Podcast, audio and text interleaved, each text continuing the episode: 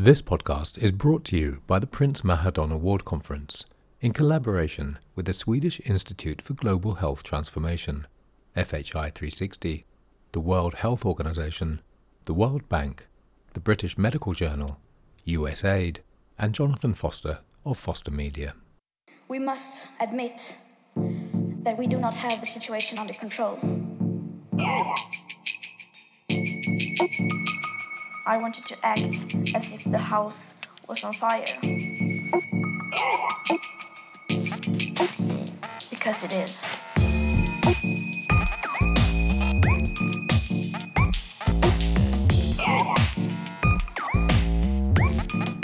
You're listening to The World We Want Youth Voices on Climate and Health. I'm Jonathan Foster, and in this first of two special podcasts on climate and health, I speak to some of the most amazing youth leaders from all around the world. They come from Fiji, from Argentina, Kenya, Singapore, Egypt, France, and Thailand. The latest IPCC report reveals that the climate and health emergency is now widespread, rapid, and intensifying. So it appears that current leaders are struggling for a united and coherent approach to the climate and health emergency whereas youth leaders I speak to recognise that we're facing a planetary crisis and we're failing to confront this reality. COP26 may well prove to be one of the most crucial and pivotal moments in the history of human civilization. Yes, the house is on fire. So, in this first of two special podcasts on climate and health, we'll find out how youth leaders are beating back the flames and helping to create a livable future for all of us. Now, I have to admit, I'm no longer a youth. I was born 52 years ago. Now, on human timescales, that means I'm heading towards being old. but geologically speaking, 52 years, well, it's not even the blink of an eye. Which makes it all the more terrifying that today we're talking about geological changes within a human lifespan. The climate emergency is accelerating so quickly that since the mid 1800s, when we began burning fossil fuels on an industrial scale, we've increased the average temperature by 1.2 degrees. Now, 1.2 degrees may sound insignificant, but on a climatic scale, that's astronomical, because it means the planet I was born on is not the same planet my children were born on. Think about that just for a moment. We must stop playing with words and numbers because we no longer have time. In this first of two special episodes, we discuss everything from our current economic and social values to leadership and the business as usual approach. We talk about human stories from their regions and the way climate affects health. And we talk about their expectations for COP26, what we can do, their hopes for the future, and getting involved. We began our conversation by discussing how the latest IPCC report frames the climate and health emergency in terms of human activity. Hi, I'm, I'm Nathan. Um, I'm 22 years old and I'm the advocacy manager of Youth and Environment Europe, uh, one of Europe's largest network of environmental youth-led NGOs. And I'm also um, one of the seven youth advisors on climate change um, to the UN Secretary General. So, Nathan, what do you think? Human activity, uh, is this a fair way of describing the main driver for climate change? I mean, after all, it is humans doing it, right? Well, I think first the IPCC is really interesting because it's one of the, the, the biggest institutions to talk and to frame the climate crisis and climate change. And when you look at the, the composition of the IPCC, especially in the past, you know, 30 years, 20 years, um, that has a huge impact on the science that's being produced. That's how you end up with the problem is human activity. the problem is not human activity. The problem is that we have huge, extremely powerful um, fossil fuel industries that have been framing the climate crisis as a technical problem, as a problem of um, individuals question. And that's something that, of course, the IPCC is sometimes uh, forgetting is that it's also an issue of social justice. It's also an issue of not creating other problems because that's great. We can fix the greenhouse gas emissions, but then if it's to create even more um, uh, social injustices afterwards, it's not going to work. And to answer your questions, I think we always need to be extremely careful in um, uh, discussing about how climate change and the climate crisis is being framed because the same very crisis is being framed by this same very powerful interests. My name is Kamal Narayan, and I'm part of the Sustainable Ocean Alliance as the Pacific Island representative, and also the founder for the uh, Sustainable Ocean Alliance Pacific Hub. And I'm from Fiji. When you say human activities or looking at it from human perspective, it just becomes like, oh, you know, climate change is happening because people in the least developing countries or the small island developing countries are still using open fires or you know lighting up those wooden stoves. So when you look at human or human activities people might just end up with very limited perception of what's happening when we're talking about climate change. But in in reality it's these other activities like you know development capitalism economics uh, you know, money making for profit or for advantage that are really the cause of these problems. So it, it just rather feels like you're just blaming the entire human race for something that's just being caused by developed nations or the bigger corporations. My name is Maximo Mazzocco. I'm from Argentina and I'm part from a non-profit organization or youth movement called Eco House, whose main objective is to promote sustainable development through education, politics, economy, and volunteering for sustainability. So, uh, clearly, if human activity as a way of framing the crisis is, is biased or a little strange, we need to change the way we think and speak about it. It's not just a technological or a scientific question, right? It's it's about values. The the scientific story is is like it's part of the why. It shows you the negative consequences. Here is a say in, in, in Latin America that you eat what you grow, right? So the scientific is, are, are facts but then you had to put those facts in the society, and we are human beings. And the great, great crisis is not the climate crisis, it's the emotional crisis, the ethical crisis, the existential crisis, why, why we're here. All those basic questions, philosophical questions, in the, it's like we, we forgot them. So, hello, I'm Omnia El Omrani. I'm a plastic and uh, reconstructive surgery resident at Ain Shams University in uh, Cairo, Egypt. And I'm currently the liaison officer for public health issues for the International Federation of Medical Students Association. I asked Omnia whether we should discuss the crisis as an ongoing social crisis. Is this right? Yes, um, and that's a great question uh, because uh, climate change for me i see it as a demonstration of inequality when it comes to intergenerational inequity as well as social injustices um, as well as racial and it cross cuts many different areas uh, one of which I personally relate to as a young person who feels um, very passionate about the issue of climate change and really hopeful to see action led by my own country and countries around the world. But at the same time, when I go to these uh, UN uh, conferences and meetings and I see uh, such a slow response and I see a lot of talks with very little impact. Youth leaders are leaving no doubt. We are in a multidimensional crisis that is deeply rooted in a set of social values. To make a transition and put the brakes on this accelerating climate and health emergency, we need a multi-sectorial, interdisciplinary collaboration that unites us all in fair and sustainable solutions. They also left no doubt that the consequences of climate change and health inequalities are felt overwhelmingly by the poorest and most vulnerable people in the world. My name is Lavetanalagi Seru. I'm the, the coordinator of the Alliance for Future Generations Fiji. I also work for. I'm just going to interrupt Lavetanalagi for a moment because the list of his commitments as a climate justice activist is incredibly impressive. So I'm going to tell you that you can find out more about him and all of our other leaders in the show notes. So, back to the conversation.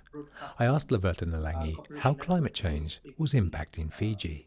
Fiji and also the Pacific have you know, but the front lines experiencing some of the worst impacts um, of, of of climate change. In 2016 alone, uh, we had a severe tropical cyclone named Winston. It, it was just a matter of, I think, 48 hours.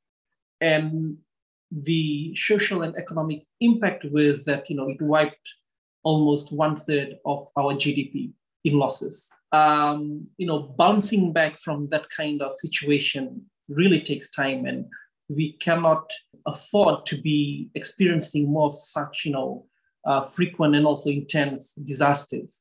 So we need to address climate um, climate change.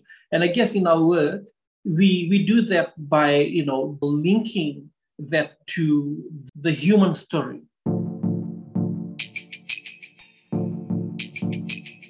I also spoke to Elizabeth Wathuti. She's the founder of the Green Generation Initiative in Kenya. And don't forget, you can read about Elizabeth and all the other youth leaders in the show notes. So I asked Elizabeth about her experience of the human stories behind our climate and health crisis. The climate crisis is really about the people that have to deal with the worst impacts each and every day. A lot of people feel as though the climate crisis is not there because they're not experiencing the impacts from where they are. But that is not true because the truth is there are people that have to live with the worst impacts every day. And this is about the loss of lives and livelihoods. This is about that child that has not had a meal for two days due to the droughts in the place. And this is about that woman who has had to walk for over 12 miles to look for water to feed her children or the family. And this is about that family that have just lost the only place they used to call home to landslides, mudslides, or floods caused by the extreme weather conditions. So I think it is time that we begin to see it for that social aspect because it is about humanity's survival. It is about these people that have to deal with the worst impact, even though they did not even contribute much to it. I'll give a good example with the fact that Africa contributes to less than 5% of the global greenhouse gas emissions.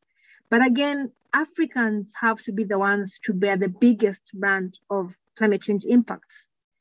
So this in itself is a huge inequality that the people that have least contributed are the ones that have to suffer the most. And they still remain to be the ones that have a least capacity to adapt and the least amount of resources to adapt to this crisis. So, yes, it is also a social justice issue, and it is a matter of recognizing the inequalities that exist and then begin to bridge this gap and show solidarity to the most affected people. So, COP26 is a crucial moment for the world's governments to commit to collective action and combat not only the climate and health emergency, but also climate and health inequality. The conference aims to operationalise the Paris Agreement with governments bringing forward their most ambitious national climate plans ever. However, as Elizabeth just pointed out, global inequality means working together on common goals is much more difficult when experience of the crises are so different. Here's Maximo again, explaining his experience of the situation in Argentina. Here in Argentina, for example, or a lot of the countries in Latin America and the Caribbean, because we work regional, we have 50% of poor people in our country. They don't care about climate change because we talk to them every day. We go to poor neighborhoods every day of the year. They don't know what it is and they don't care what it is because they don't have food. So we have like a gap no, between interests the global north is talking about climate change. We are talking about how we get food, how we get clean water, how the global north, for example, John, take every resources we have and leave devastated ecosystems, and how we allow that. It's not like they do that. No, no, no, no, no. That doesn't count anymore. We are the new generation. We are all responsible. Of course, of course, some has more responsibility than others. But we have to work all together to change this because we are going to be maybe eight or maybe nine billion in 10 years. And we already have some countries with 50% poor, 60% poor, 70% poor. I was a few months ago working in a in a poor neighborhood, and I, I entered the house of a relative young woman. She had seven kids in a very, very, very small house with only one toilet, not sewer, not clean water. I opened the, the tap in the bathroom. It was black. They live in a garbage disposal place. They are totally contaminated. Their kids has mercury in blood.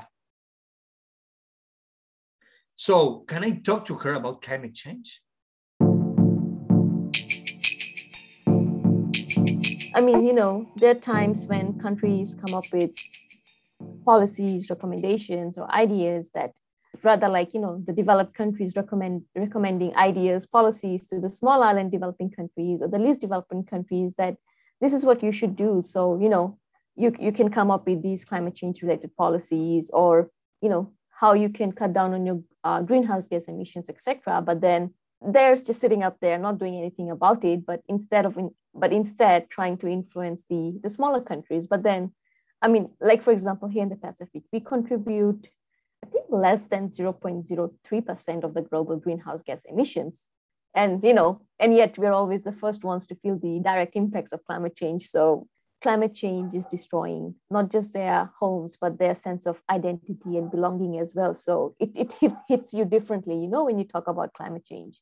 So, as Kamal Narayan points out, certain consequences of climate change are obvious. But climate change impacts on identity or a sense of belonging Lavetanalagi in Fiji also connected climate and cultural loss. The, their ancestors' burial grounds is actually now out in the open sea because, you know, it's underwater. So the cultural loss, you know, you cannot put economic value to it, and, and they've lost it for good. So, what about the connection between climate and health?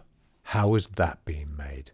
Well, the WHO has released a COP26 special report on climate change and health, where it states that the climate emergency is the single biggest health threat facing humanity. This is also why COP26 is so crucial.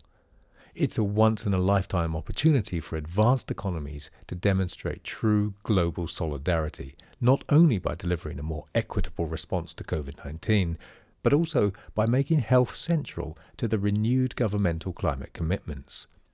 Later, we'll find out about some of the incredible work Omnia El Omrani's been doing to help develop a climate change curriculum for medical schools around the world.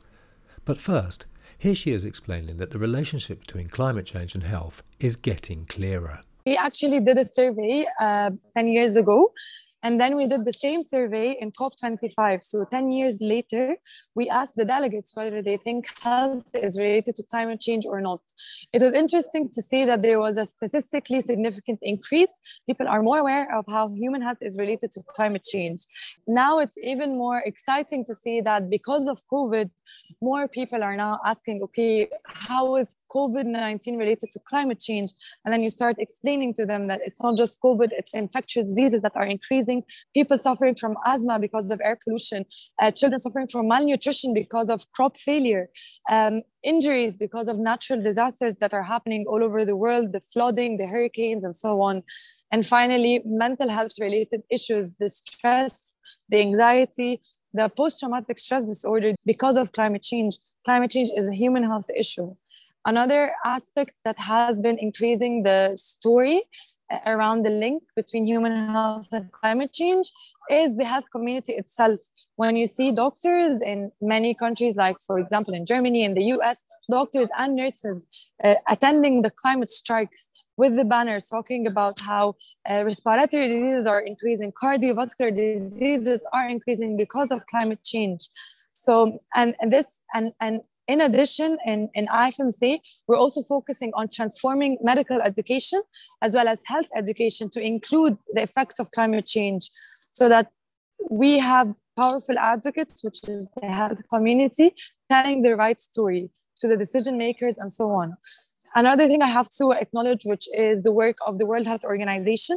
I have seen over the, the years how it, they start, you know, attending the climate change conference with a side event here, two side events, three. This year, they're going to have a pavilion uh, that only talks about health and climate change. And this is an accomplishment. And what we're seeking is that we would like to see in the next year, the main theme for, let's say, COP27 or 28 is health and climate change, where policymakers are talking about how human health and climate change can be acted upon. According to that WHO special report I just mentioned, the world's health systems can only function properly when health workers can respond to the challenges they face. So, as with COVID 19, the climate emergency needs its own specific approach, which requires specific training, resources, research, and support programs. Here's Omnia again, talking about how, as a youth leader, working with organizations like the WHO and the Swedish Institute for Global Health Transformation, SIGHT, and the UN, helped her to develop and to contribute to creating changes in medical schools around the world. One important thing was working with incredible experts around the world, either the WHO, at SIGHT, at the UN, um, and traveling and seeing different contexts and being inspired by their work was also you know a, a personal development experience for me. Also the project that i was most passionate about was education uh, because we conducted a global survey where we asked medical students from 112 countries whether climate change was mentioned in the curriculum or not. And we were able to do the analysis and we discovered that only 15% of them had a mention of climate change which means that doctors and um, the future health workforce they are not well prepared to address the needs the health needs of their communities and this was really um, a powerful tool for me to use when it comes to delivering interventions because now we have the evidence to do that. And afterwards, I worked with a group of eight medical students and we developed a climate change curriculum uh, for our students around the world to use and to integrate in their own universities. At the same time, we were offered another opportunity to develop a nutrition course for medical students for health and sustainability. And this, so far, the course started in November. We've had the participation of over 1,600 medical students from around the world. Um, and this has been a really good push for us to work more on the climate change curriculum uh, competencies.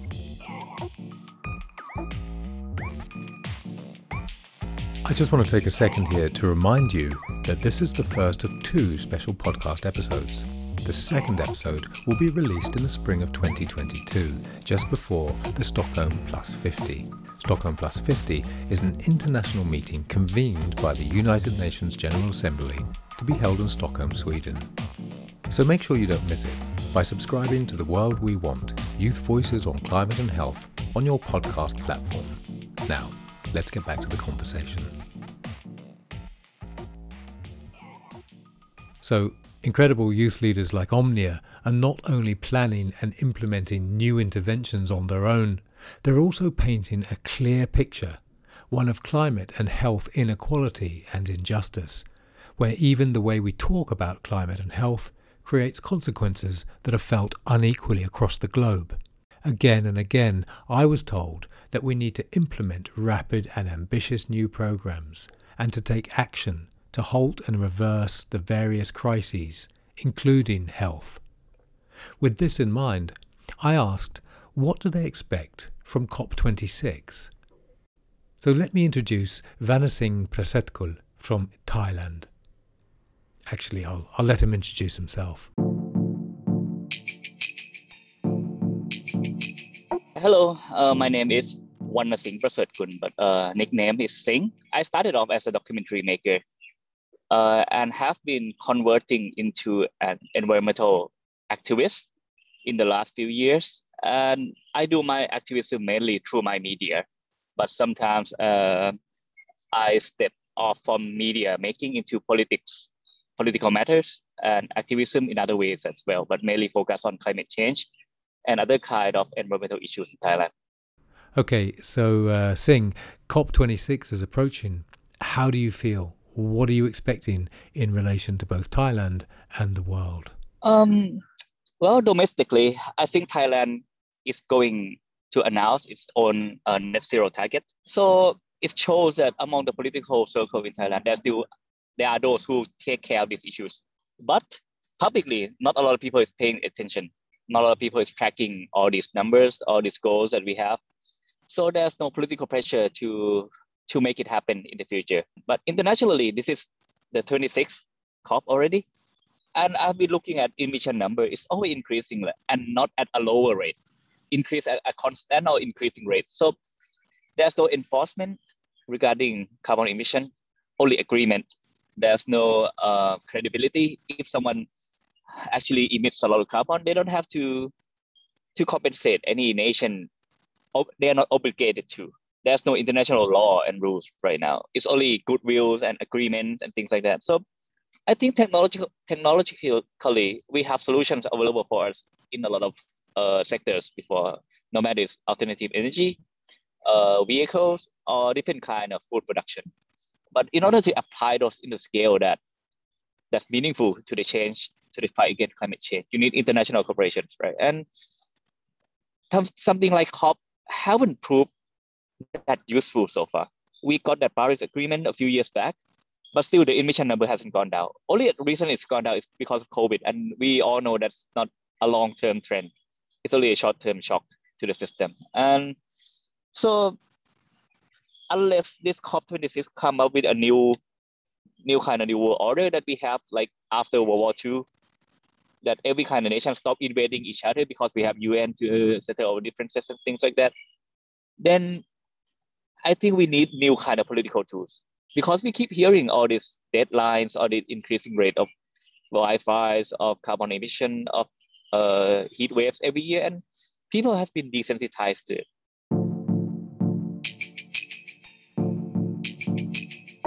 For Maximo Mazzocco, COP represents the intangible question of trust and the very tangible question of economics.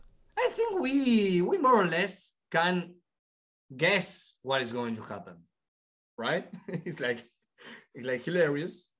Big announcements, really big announcements of climate emission, 50% of reduction of emissions to 2030, etc., etc. Big announcement, announcements about money, how much money we are going to invest. Because we have one question right now how are, what are we going to do this? When we have the whole economy is based on carbon fossils. The whole economy, everything we do, this conversation we are having is based on carbon, oil, gas, etc. If we want to reach a little bit the ambition that we said we are going to, I don't know, achieve by 2030, we have to invest. So, how we do this is the big question. And we need money. We need a lot of money. Yes, how are we going to do this indeed? Well, it's certainly a question of money. And it's about nations reducing their national emissions and adapting to the impacts of climate change, which is why a lot of hope is pinned on governments presenting their renewed NDCs, their national determined contributions, at COP26. Here's Lavetanalagi again, where he's talking specifically about the Warsaw International Mechanism for Loss and Damage. Now, this is basically designed to address not only extreme weather events like the tropical cyclone Winston, but also to address slow onset climate events, things like loss of biodiversity, sea level rise, desertification, land and forest degradation. We hope that, you know, prior to COP26, that most of the developed countries will come back with, uh, you know, stronger, ambitious um, national determined contributions, the NDCs, which is, you know, the, the, the national plans on how they will mitigate and adapt um, to, to climate change. Uh, we also want to see them, especially larger developed uh, countries, increase their contributions to climate finance um, that will, you know, support countries who do not have, you know, the kind of economic capabilities to, you know, respond. For instance, I said, you know, Winston, that was one event alone, wiping away almost one third of our, you know, our, our GDP. So what we're seeing within Fiji is that as a result of disasters, our government has to repurpose or reprioritize budget. So you know that's that's uh, the reality for many uh, Pacific Island countries in, in Fiji. We do not have uh, you know the, the finance to constantly fund recovery. Want we want to see more climate um, uh, pledges in terms of finance from these countries, so that you know cushion some of the, the finance difficulties for, for our own countries, small island countries. We want loss and damage to be, you know, uh, to be a standalone agenda item within the UNFCCC talk. For many years now, uh, loss and damage has been sort of sidelined. You know, they don't want to bring that up. But loss and damage is actually something we're experiencing daily. We are losing lands, ancestral lands. We're losing livestock, etc. Um, some have economic value, some doesn't. You know, they have uh, uh, they're just priceless beyond you know any economic uh, value.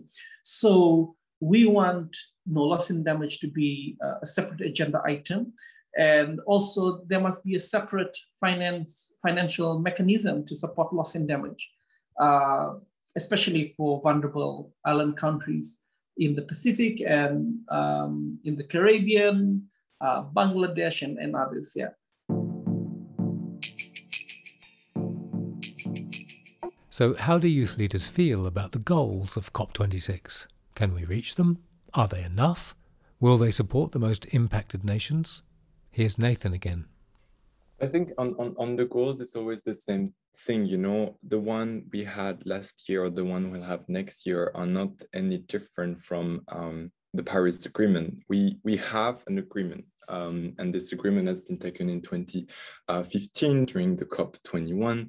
Um, and, and this is the, the, the main thing we have to focus on. And the issue is that even the thing that were promised there, um, the, the most technical or you know the, the tools we had planned um, or, or were planned are not being respected. And this is a huge issue because how can global south countries, or let's say developing countries, or whatever we call them, can trust uh, those who have contributed the most and those who have created this neoliberal system as well, which is extremely um, consuming uh, in terms of resources, in terms of fossil fuels, how can they trust the change to happen if this very little basic commitment is not happening? We need also to think about reducing our consumption. We need to think about reducing um, the way um, we, we produce. And, and this is something that I think is, is quite um, uh, completely not present in the conversation. Interestingly, that was something that Vivek Manoharan from Singapore brought up.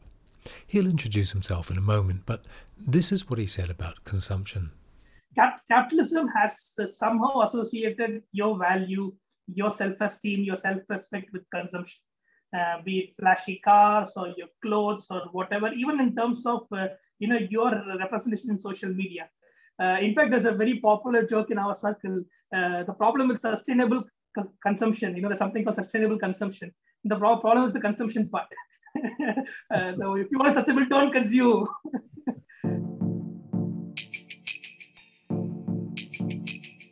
uh, my name is uh, Vivek Manoharan.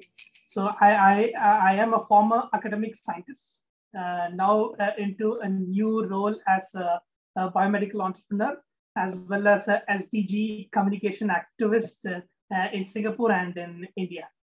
I asked Vivek if he was surprised we're not reaching the goals we've already set. Vivek believes we have some solid technological solutions to reach them, but not the political will to implement them. He believes that one of our root problems is a failure to communicate both Sustainable Development Goals, SDGs, or COP26 goals properly. I also asked Vivek what message he has for leaders at COP26. To, to me, this was expected, uh, Jonathan, because when uh, because I, I've been in the SDG journey for quite a while, especially looking very closely at climate change and activism and others. And uh, to me, when I was looking at the data uh, in terms of how uh, close we are to achieving the SDGs, and it's not a surprise because um, there are a lot of factors to it. And, and the most fundamental factor is the lack of a strong political will. Uh, in fact, uh, I would argue that uh, uh, we have enough technology to solve these SDGs. We do have, uh, in terms of climate change, renewable energy, water, we at least uh, we have technology which could be scaled. Of course, I'm not talking about game-changing technologies, but at least technologies which could make a solid impact uh, is available, uh, scientifically proven methods. But uh, surprisingly, it's not being scaled. The scaling up has issues, and that comes down to uh, you know lack of political will and lack of the value which the investors see. You know, majority of the capital, uh, uh, venture capital or the capital required is being held by the capital system, which is looking at profit. And they don't see value. The political will to scale up doesn't see value. Uh, and uh, I, it's a very surprising problem we have. But it's the lack of political will that is disallowing us to implement this. You, asked me for uh, what I would uh, say to the world leaders in the, the COP36 side. I would go there, I would flash this uh, big code, and I would just step away. The single biggest problem in communication is the illusion that it has taken place. I think this is the message I want to personally give to these members. Guys, uh, you really think the communication has taken place? People are all aware of climate change, sustainability, and everything, but no, not really. You are have you have an illusion that it has taken place. Yeah, it's it's been very interesting to to think about COP26. My main area of work in my organization is climate change, and suddenly I had to switch all my efforts, all my attention towards COVID nineteen. While this last year was a very critical year for climate change because the countries were submitting their national climate action plans, so I I am very hopeful when it comes to the momentum that COP26 is going to bring back, uh, highlighting the urgency of climate change. I've attended two previous uh, climate change conferences, uh, uh which is the Conference of the Parties in Poland and in Madrid. And what I've noticed is that um, there has been um, an evident lack of demonstrating uh, responsibility between countries as well as you know um, the term business as usual that we should not be continuing the business as usual approach. And this has been highlighted more than ever with the covid-19 pandemic which demonstrated that business can stop and uh, emissions can be reduced. It's not just covid-19 which is an emergency. Climate change is an emergency. Whilst omnia is hopeful that cop26 will create a new momentum and apply the same urgency and action to climate change as we employed with COVID 19, Elizabeth, back in Kenya, wants a focus on the regeneration of our natural ecosystems. Here's Elizabeth. One thing that I really want and hope for in COP26 is that the COP will lend the voices for nature. And I'm looking at a COP26 and beyond, where one of the things that must happen must include putting nature at the center of the climate conversations. We have seen less political attention when it comes to nature. And this is because all the discussions that are about tackling the climate crisis have only been centered around reducing, carbon, reducing the carbon emissions. But we know that to stay within the 1.5 degrees Celsius, we also need to preserve every remaining natural ecosystem on the planet. And then we need to create green, clean and resilient cities with equal access to green spaces. And then we also need to massively increase investments and efforts in regenerating nature, in addition to stopping the investments in fossil fuels. So I really hope that the COP can, for once, center around nature because we have had nature as one of the side conversations and not really putting it among the main conversations at the COP. And we know that this is really important because it's about addressing both the climate and ecological crisis at the same time. And we cannot be able, we cannot in any way separate the two of them if we have to achieve any real change. As Elizabeth points out, we have no choice. We need real change. We cannot go on with the business as usual model. COP26 is a meeting between world leaders. The hopes and futures of everyone, not only youth, are riding on the decisions and agreements they take. Nathan, back in France, says that pressure coming from youth movements will help to make a difference. I think there's there's one uh, huge, tremendous difference between the leaders of yesterday's, um, even when they were our age and today, is that they didn't have to live with this huge uh, fear that you feel every single morning of your life when you think about it um, that everything could collapse that you know everything um, is just gonna collapse if no action is is being taken. And i think this is one of the very very biggest um, uh, differences that we're living with this eco anxiety. And and i think this is really what is the big difference. And therefore i believe this is to change us. And i see this is changing us. The way the youth advisory group of the unsg is talking to the unsg and the un institutions i don't think that ever happened in history.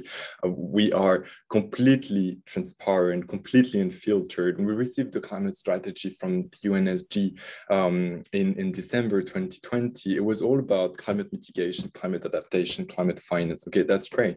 But where is the biodiversity element? Where are you thinking about ocean in that? Um, how do you think about social justice? How do you connect this with the rise of inequalities and the fact that just a couple of, of, of dozens of, of uh, uh, white folks on half of the planet, uh, resources, businesses, and, and wealth. And I'm convinced that people who work on these issues today, who are working in this civil society, facing so many issues with financing, management, etc. They'll be the leaders of tomorrow as well. And Nathan's right. Today's youth leaders are going to be the leaders of tomorrow. But what will that tomorrow be like? And what a challenge they're going to have. Because everyone I've spoken to on this podcast, Vanna Vivek, Komal, Nathan, Elizabeth, Omnia, Lavetanalagi, and Maximo, they've all pointed out that we've got the climate emergency, we've got biodiversity devastation, we've got ongoing social and political and climate injustices, rising inequality, poverty, and the consequent health challenges that come with all of this. So it's not going to be easy. What kind of leaders do they want? Here's Maximo again, back in Buenos Aires. We, we talk about leaders all the time leaders, leaders, leaders. Are they prepared to be leaders? because we think, we believe politics is the administration of the common good. Do you see a lot of politicians that do that, administrate the common good? Because administrate the common good is not only your country. Common good involves every human being and the other species of the planet. That's common good we are part of the common good as, as leaders. In this new era, we, we are starting, we are in a great transition because of all the changes we already said that we had to do. That's how we think as a movement. That's why we started being one and now we are thousands. And we are doing a lot of stuff. And it's not enough, but we don't care, it's not enough. we don't care. Someday is going to be enough because we see changes, small, but we are seeing them. They're real. We can touch them. If we continue and we are constant, and if we do that with a common objective that for us are, for example, for example, the Sustainable Development Goals, we can add more, we can take we don't care if it, it comes from the UN, the, the, the idea of the, of the goals. Poverty zero, hunger zero, that's the same for us. So if we work with that, with that every day, we know that we are going to see something materialized. If I had to say something, is that we had to work really hard to recover the sense of community that we lost it We totally lost it. And don't lose faith in humankind. That's that's the message. that's the message. There's a lot of people involved. There's a lot of people trying to do the right thing. There's a lot of people doing the right thing, not only trying. So we just need to be a little bit more. One day we are going to be a little more because we are growing. The questions and the topics being raised by these amazing youth leaders are certainly brave. I hear them asking how. How are we going to move beyond our current political and cultural and psychological and structural worldview and really engage with our social values and the underlying environmental reality that's feeding the climate and health emergency. I hear them asking Is the current narrative we have about the world more important than the actual physical environment in which we live? So I ask them Will these questions be resolved? How do they feel about the future? Basically, what are they positive about? I guess what I feel positive and feel good about is this resurgence of young people, the, the passion of, you know, trying to build a fairer, equitable, and sustainable present and also sustainable future for all is something that drives me each day. Um, each week, we, you know, we receive interest from young people who say, you know, I'd like to be part of the network and contribute. What can I do? So many young people have realized the kind of global challenges that's in front of us and are stepping up uh, and make a change. I feel positive that these new young leaders will be able to uh, speak up against some of you know the elephants in the room. My generation is in good hands because of the people across different backgrounds across different, you know, the Alliance for Future Generation is diverse. We have different ethnicity, different uh, political affiliations, race and gender, you, and we are all united under this common cause of empowering each other and also building, uh, like I said, a fairer, equitable, and, and sustainable um, future for all of us and also for our future generations. Yeah. So the more genuine people we have on board and the more young people that become involved, it, it just shows that, you know, young people all over the world are doing such an amazing job, you know, holding their leaders accountable, holding their governments accountable, uh, influencing young people at the same time. So creating these waves of change, these are really um, positive things that are happening around us. And then I, I am, and then from experience, I do know that, you know, um, you know, through podcasts and uh, through through contacts with youth from other parts of the world, you actually sort of contribute to some uh, some positive impacts. So yeah, I guess it all just comes down to um, the the mindset of every individual and and and you know at the same time, how how can you sort of uh, be able to work together with youth from all over the world? And how how are you also able to hold your leaders accountable? Because you know they have a greater say in policies and decision making. So how can you or like you know your actions influence those policy making decisions as well well thank you so much. You're like a, a marketing department for the podcast well oh. that's perfect. Okay i'm glad i could be of help. For me it is about the passion. The people that are making these decisions i do not think they really care about this planet and about the future of this planet. Because if they did care, they would be making the right decisions. Maybe they make decisions for the next 50 years because they assume they will not be there to live in that kind of a world. That shows you that they do not care about the generations that are going to inherit this planet. So for me, it is about the pattern. It is about being concerned about how every decision you're making today is going to impact this planet. I would just add a lot of inspiration that I draw from the late Professor Wangari Maathai, who was the first African woman to win the Nobel Peace Prize. She greatly inspires me in so many ways. And one of the things that she espoused on was the power of one person, that each one of us can make a difference, but collectively we are a force. So I think the best thing that everyone should be doing right now is to really make sure that we are building that collective force and really uniting and supporting and being in solidarity with the people that are the most affected by this crisis.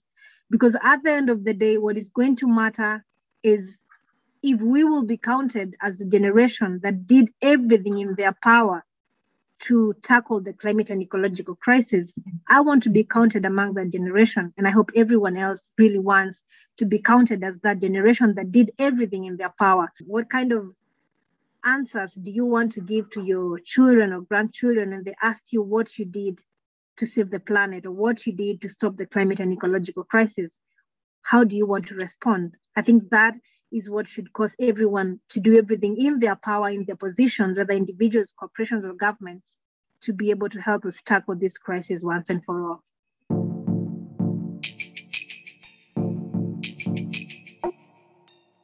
And on that note, I'd like to say that the opportunity to talk to these youth leaders has been an absolute privilege. They are courageous, they are inspiring, and they are working relentlessly for, as Maximo puts it, the common good. I'd like to thank them all for taking part and sharing their passion and their knowledge. And if you want to be counted amongst that generation that did everything they could to fight the climate and health emergency, then join your local youth group or start one yourself. Get involved while we still have time. My name is Jonathan Foster. Thanks for listening. We must stop playing with words and numbers because we no longer have time.